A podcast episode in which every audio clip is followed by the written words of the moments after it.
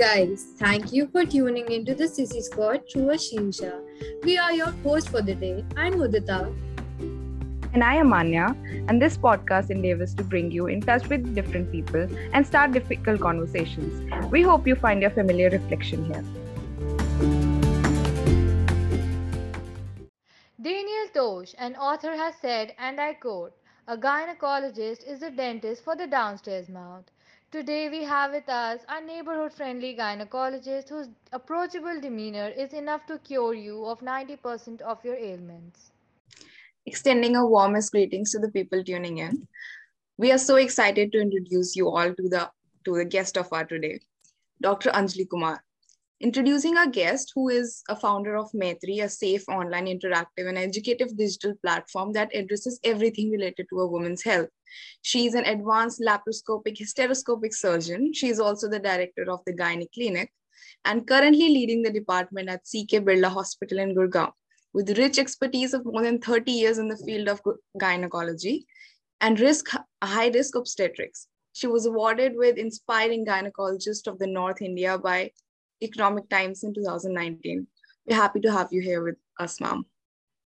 Before we My get pleasure. into the nitty gritty, before we get into the nitty gritty of the topic, Dr. Anjali, would you like to tell our listeners what inspired you to become a gynecologist? So uh, I always used to feel um, that women comprise almost 50% of the population. And in case we are able to keep our women healthy, then we can keep the entire population healthy. And uh, very, very honestly speaking, um, in olden times, we never questioned our parents. My parents said, okay, uh, you must take up medicine. And I literally took up medicine like that.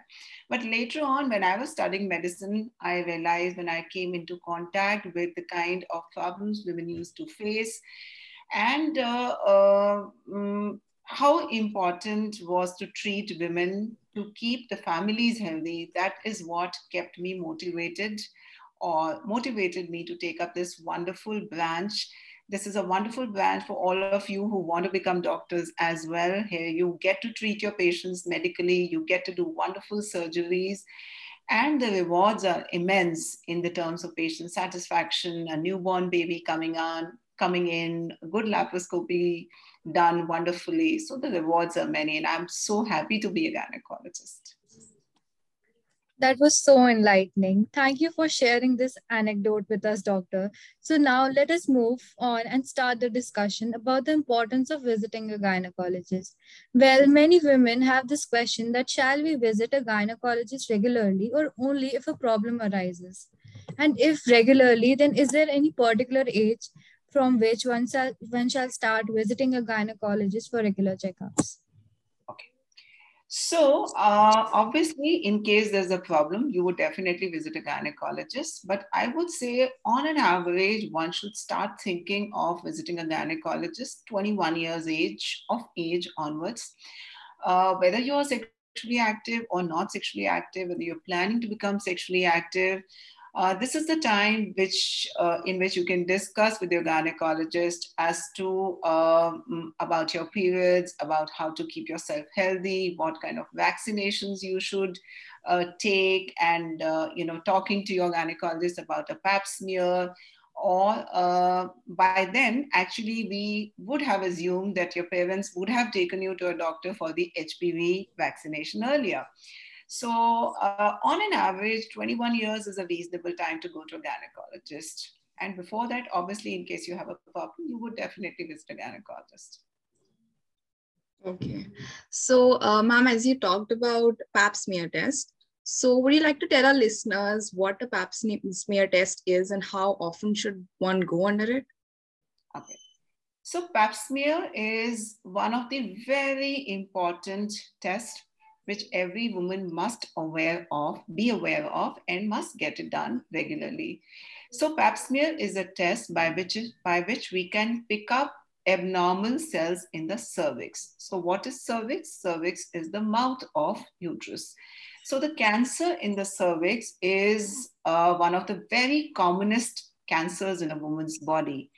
And the best part is that this cancer is a preventable cancers. Not many cancers in the human body are actually preventable.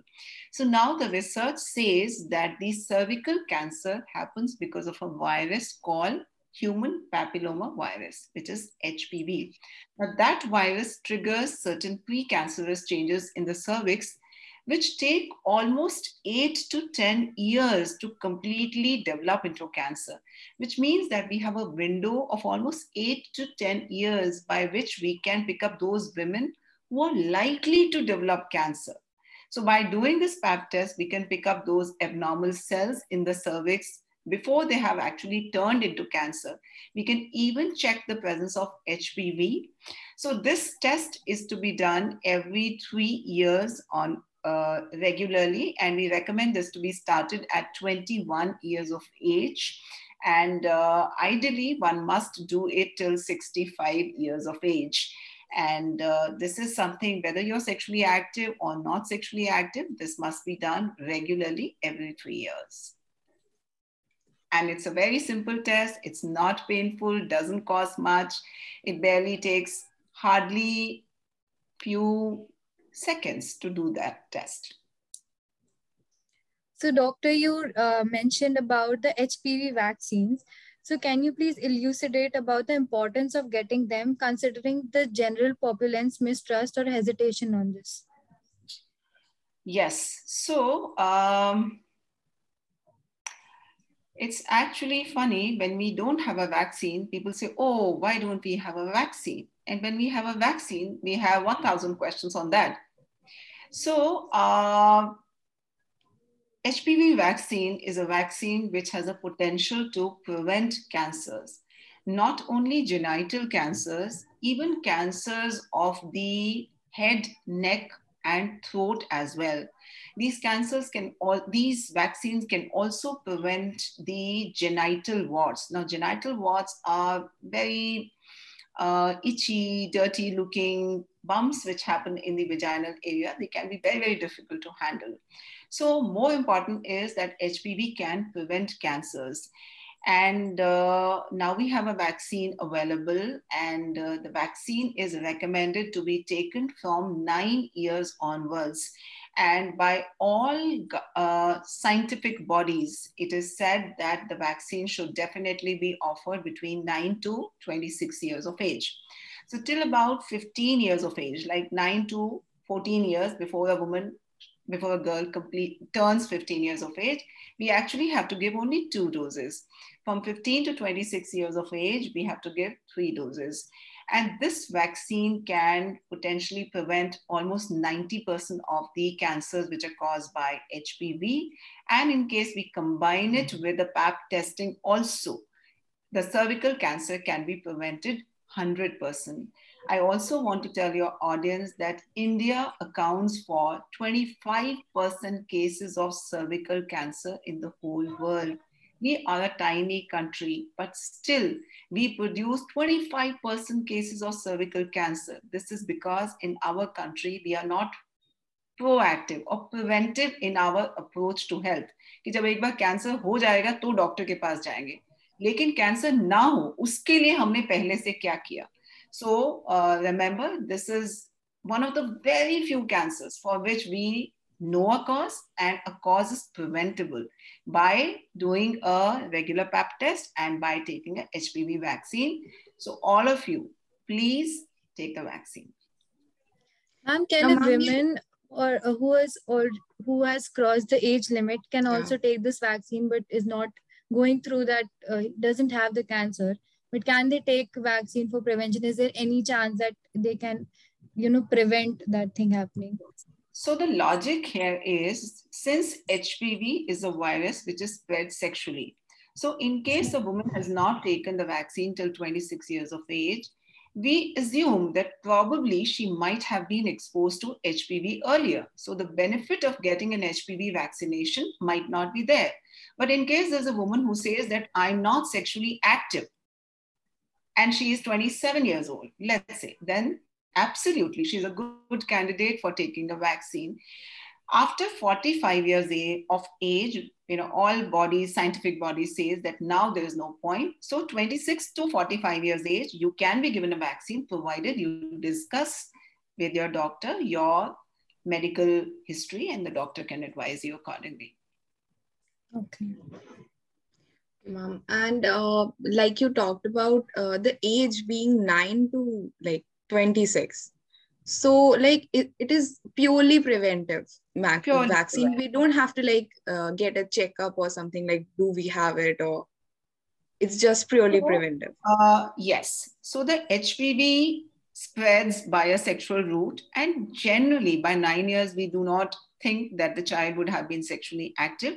Even later on, let's say a woman is 20 years old and she is sexually active, still the vaccine should be offered because she might not be, might wouldn't have been exposed to some, some HPV strains, which this vaccine is giving protection against or she might not have been exposed to HPV at all.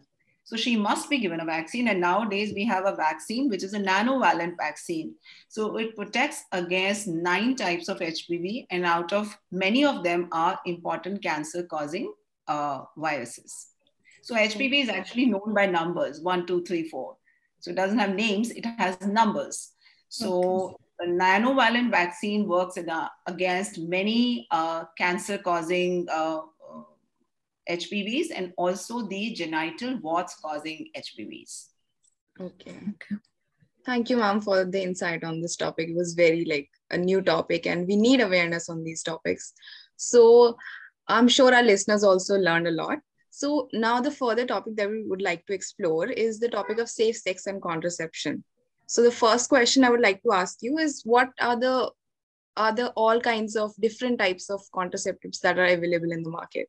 Like half of us are not even aware of some of the contraceptives uh, that are available. So would you shed, shed light on that So there are various kinds of contraceptive methods which are available, so much so that we have multiple books written on contraception only. Had it been such a simple topic wherein I am uh, supposed to describe all contraceptives in five minutes or maybe two minutes, it's very difficult. And another thing which I want to tell you is that there is nothing called the perfect or the best contraceptive. The day that gets invented, that person is going to get a Nobel Prize, maybe even a bigger prize than that. So there is nothing which is known as the best or a perfect contraceptive. We prescribe a particular contraceptive method to a person depending upon her age, her medical history, and her requirements. Uh, there are a few things which I would want to tell you that there is a basic method which is known as that following the uh, safe day method, you know, where a couple avoids having a sexual contact on the uh, fertile days of the cycle. But for all of you, you must know that there is nothing called as a safe day. I once again repeat, there is nothing called as a perfectly safe days. All days are unsafe. There are few days which are relatively, uh, you know, better safe, while there are some which are absolutely unsafe. But a woman can get can get pregnant even by having an intercourse on day five of the period or maybe even just before her periods. So remember, there's nothing called safe days. So uh, that's one method which people have been using for from ages, but it's not a great method in case you're very sure that you don't want to become pregnant. Then, of course, the second method is using a barrier method. So, barrier method is basically using a condom. It could be a male condom, it could be a female condom. Uh, male condoms are more popular. Female condoms are not very popular. They're little more cumbersome to use, but the advantage there is that you have a better control in your hand. But whatever the availability and the choice of the couple could be, condoms are very good if they are used properly. They can prevent a pregnancy almost up to 95% if they're used correctly. And the biggest advantage which they offer is that they prevent the couple against sexually transmitted infections. So even if somebody is using some other method, it's important to use an added barrier method also. Then we have uh, contraceptive pills. Now, oral contraceptive pills also come in various uh, types. uh, if I'm not wrong, probably we have more than 100 types of contraceptive pills available today. They have different combinations of different, uh, you know, different combinations of two hormones, which are estrogen and progesterone. And uh, what is the safe or the best contraceptive pill for me? You should not decide based on what your friend tells you or what your neighborhood chemist tells you. For this, it's very, very important that you must go to a gynecologist talk to her tell them about your history you know if you have a history of diabetes high blood pressure gallstones any cancers in your family if you smoke then the doctor can, can prescribe you what is the right pill for you then we have a method which is known as IUD, which is the intrauterine device. It's a small, tiny device which we put inside the uterus. And uh, once again, this gives a control in a woman's hand like the pill or the IUD, the control is in a woman's hand. But the pill and the IUD do not give you protection against the sexually transmitted infections. Then we have a lot of other options which are not very popular, though, at least in our country. We have vaginal rings, we have implants, uh, we have uh, things like which is known as spermicidal foams. So but the most common ones are using a barrier method, a pill, and an IUD. And then, of course, we have method like the uh, permanent method of contraception, which means if a couple has completed her family, they already have children, and now they are very sure that they don't want any children, then uh, we can go for the permanent method of sterilization also. I hope you know, I have been able to compile something in these two minutes. Otherwise, such a vast thing to talk about. Definitely, you did a, just a great job by telling us everything in such a short time. So you mentioned about IUDs right now, and mm-hmm. uh, like uh, there is a myth that people who use uh, these IUDs face problem in their menstrual cycle. So is there anything like that? If you could tell us. So you need to understand that IUD is a foreign body which we are putting inside a woman's uterus. So there are some women who do not accept this IUD very well. So I would say about 5 to 10% women complain of heavy or painful period. But usually within two or three months, the body sort of gets acclimatized to the IUD and people are very comfortable. But in case you are not comfortable, you can definitely talk to your doctor. The doctor can give you some medicines. And if after all this, the IUD is not suiting you, we can remove it also. It's not like a permanent method. It's very easy to put it and very easy to remove also. Nowadays, we have hormonal IUDs also, which we put for those women who have a history of heavy or painful periods. So this is known as LNG device, levonorgestrel device. So uh, that's also an option. Thank you, ma'am, for that answer. And you also talked about how uh, some contraception methods help us from uh, prevent us from sexually transmitted diseases. So, how should how often should one get tested for those sexually transmitted diseases? Now, that's a very difficult question to answer. Number one, I think that prevention of sexually transmitted infection starts from the time when you become sexually active or when you're actually thinking of becoming sexually active. The discussion should start from there. You should be very sure of your partner. You should have a clear communication or discussion between each other. And you should be very open and honest about your sexual history with each other.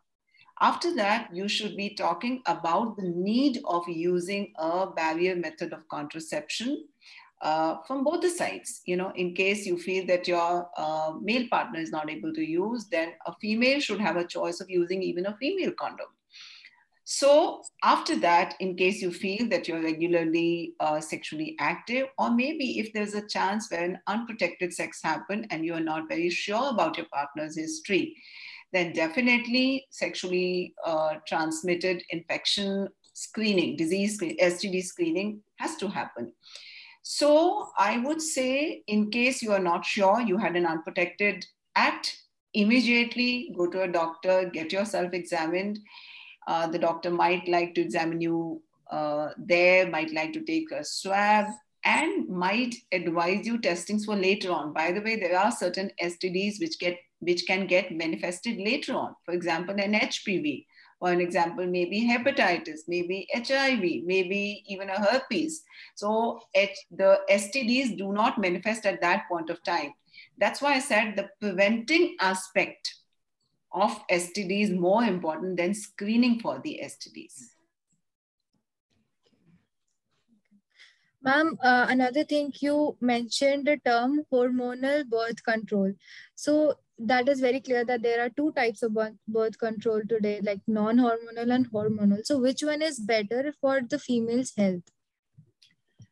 So yes, we have, uh, it's very easy to say hormonal or non-hormonal or hormonal is bad or non-hormonal is not bad. By the way, uh, the non-hormonal pills also contain certain chemicals which uh, interfere with the pregnancy. The hormonal contraceptive methods, they have better success rates, which means that failure rates are much lesser as compared to the so-called non-hormonal pill. So, uh, uh, but yes, there is a class of or a group of people who do not tolerate the uh, hormonal pills very well. Like with the hormonal pills, we have now various types of pills which have lesser amounts of estrogen or progesterone. So we give those pills to those people who have nausea, vomiting, or have some other histories. But in case a woman is not able to tolerate even that, then we can put them on a non-hormonal pill. So non-hormonal pills are not that popular and probably they have little more failure rates as compared to a, routine hormonal pills. And by the way, the routine hormonal pills are not bad. I don't know how this myth has started that hormones are bad. Hormones are just chemicals in the body, which are powerful chemicals and they can have powerful effects on the body. But if you misuse a particular pill, or maybe a particular hormone, then that can cause havoc. But in case you're taking it under supervision, in case uh, you have been screened for any contraindications, then yes, a pill can be wonderful. I mean, across the whole world, the pill has act, pill was actually a medical innovation which has changed the lives of women. It has given the control of their lives to them. Till then, they have they were dependent on their partners using a contraception. Just imagine how wonderful and how empowering is that. Definitely. Yes, mom. definitely, mom. Thank you so much for that uh, very helpful answer. And uh, there is one thing that happens to a lot of people. I think even uh, personally, I sometimes also feel that way that uh, we hesitate visiting a gynecologist because we feel that their boundaries might get violated or you know what what's on your take uh, what's your take on that like somehow people feel hesitant visiting uh, a gynecologist. No i did not get this question properly. Whose boundaries will be violated the gynecologist or the patients? no no no no the patient the patients. The patients. So uh, i really feel here the communication has to happen from both the ends very well there are times when people come to us and they're not willing to give us the right information obviously there uh, you know, my ability to help that person also becomes uh, very constricted. So the communication has to be good from both the ends, and you need to understand that gynecologists are not scary people. They're not there to judge you, or uh, mm, it's nothing like this. For me, when a patient comes to me, at least uh, that's the last thought which comes to my mind. We are there to help them, and uh, uh, the need to have trust from both the sides is very, very important. You need to trust a gynecologist, and the gynecologist needs to trust the patient that the patient is telling me the right information. I mean, yes. uh, there have been uh, cases wherein uh, you might not uh, put it in the final listing or might not might delete it, but this was a little very funny. When I asked the patient that uh, she has missed her period, are you sexually active? She says, no, I'm not sexually active okay, let's get a scan done. We got a scan done and we saw three months pregnancy there. And now how do we help you? It's, it's, you know, if you expect something from the doctor, you need to be open at your end also. So Definitely. if you want to keep this, fine. If you do not, it's okay. No, Um, I there asked a- this question uh, because somewhat I heard these experiences on some YouTube videos that people think that the gynecologists uh, judge them. But you said that, you know, you're there to help us and we need to trust more. Uh, I mean, I never ask a patient if you're married or not. I always ask, yes, of course, if you're sexually active or not, because that information uh, means a lot of stuff for me. I mean, I need to look at a patient from, uh, you know, different things in mind. So that trust and that communication has to happen from both the sides. Yes, of course, there could be some people, like I said, this patient who told me. I mean, I was uh, aghast. Oh, you know, how do I help her? The same could be there from the other side also. So I think uh, as a patient and as doctors, probably everyone has to start trusting each other more. And then only probably we'll be able to help each other. Yes. there has been a term which has been which is being used quite a lot uh, a lot these days which is libido so is that same as sexual arousal and how does our hormones influence that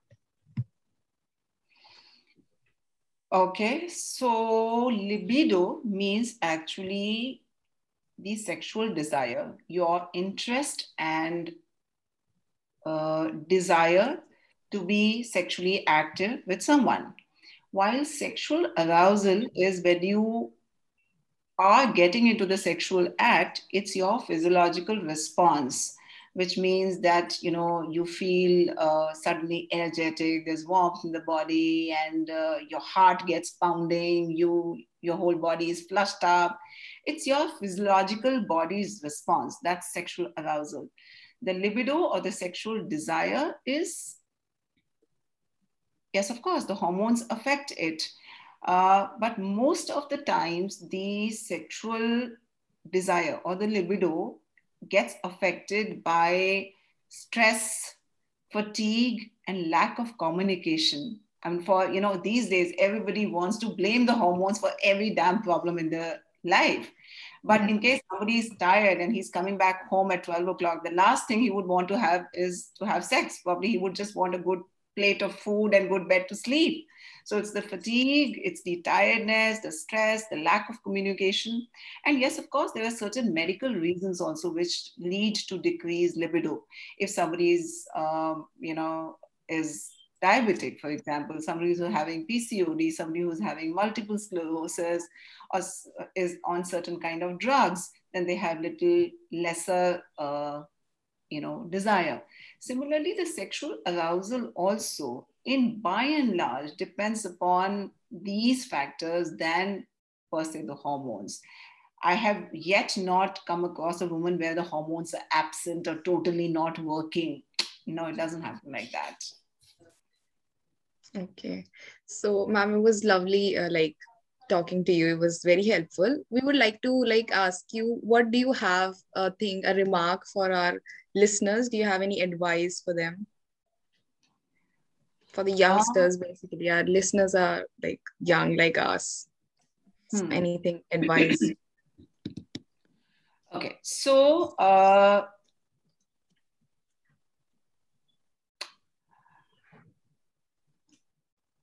so remember, your body is a gift to you, and you must learn to look after it, whichever way. Uh, you know, whether looking after your physical health, mental health, or sexual health.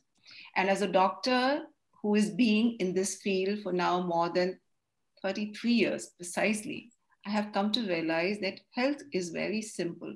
It is not difficult to achieve. By just taking few basic precautions, you just have to eat healthy, you have to move a lot, you have to have less stress, be always happy, and look after yourself. You don't need any fancy medicines, any fancy contraceptive methods, any fancy tests, or anything. If you have these basics right, in all probability, things do not go wrong. And yes, for others, we are there. It would be great if you could tell us more about Maitri Women and your YouTube channel and socials. Okay. So, uh, mm, I am a full time gynecologist, a surgeon, uh, an obstetrician. But about uh, one and a half years back, we started a platform whereby we thought that we should be able to give an information which is factually and medically correct and trustworthy. Because as a doctor, I always used to feel that people come with all kind of varied uh, frivolous and funny informations which they have derived from the internet and uh, on the internet we have all kind of uh, self-proclaimed coaches. Somebody's a fitness coach somebody's a diet coach somebody's a sexual coach and somebody this and that. And i used to wonder you know these are the people who have great followings and people blindly trust them. How come we do not have a a space whereby people are very sure of the kind of information which is then delivered to them. So, with that thought in mind, we started this platform. Initially, we started with a YouTube channel, and uh, initially we just thought that probably we'll just have two, three videos and that will be the end of it. But then people's comment and people trust kept us going. And today we are almost close to half a million subscribers and now, with this many subscribers, our responsibility has actually become more. We are in the process of launching a website. We'll be launching Pan India clinics and a lot more where you can be sure of whatever information which is coming your way is absolutely correct.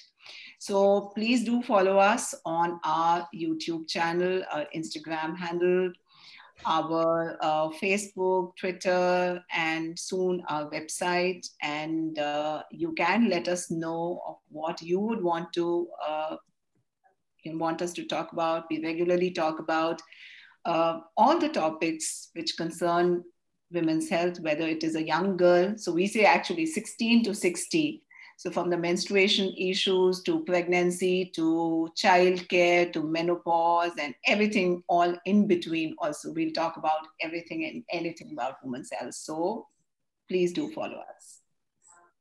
Sure, ma'am. And congratulations on your half a million followers. And you're doing a very noble job. I mean, uh, the thinking that you're going with that influencers should not uh, provide like any misinformation it's very helpful and it helps us also we watch your youtube videos and we will urge our listeners they are they'll definitely be very interested now after talking to you that and at the end uh, it helped us a lot and you know our listeners must be very uh, very uh, happy to be hearing this and because there are these are the most common questions that we uh, go mm. with and you, you have provided us the best things. And I hope people who are looking for a sign to visit the gynecologist and take the charge of their own health and wellness find this podcast very useful. We sincerely thank you for taking the time to speak with us. We were only watching your videos on Maitri Women's YouTube channel until yesterday. And today we got this splendid opportunity to interact with you on such an important topic. Thank you so much for your time, Dr. Anjali. It was my pleasure too, talking to you all young people.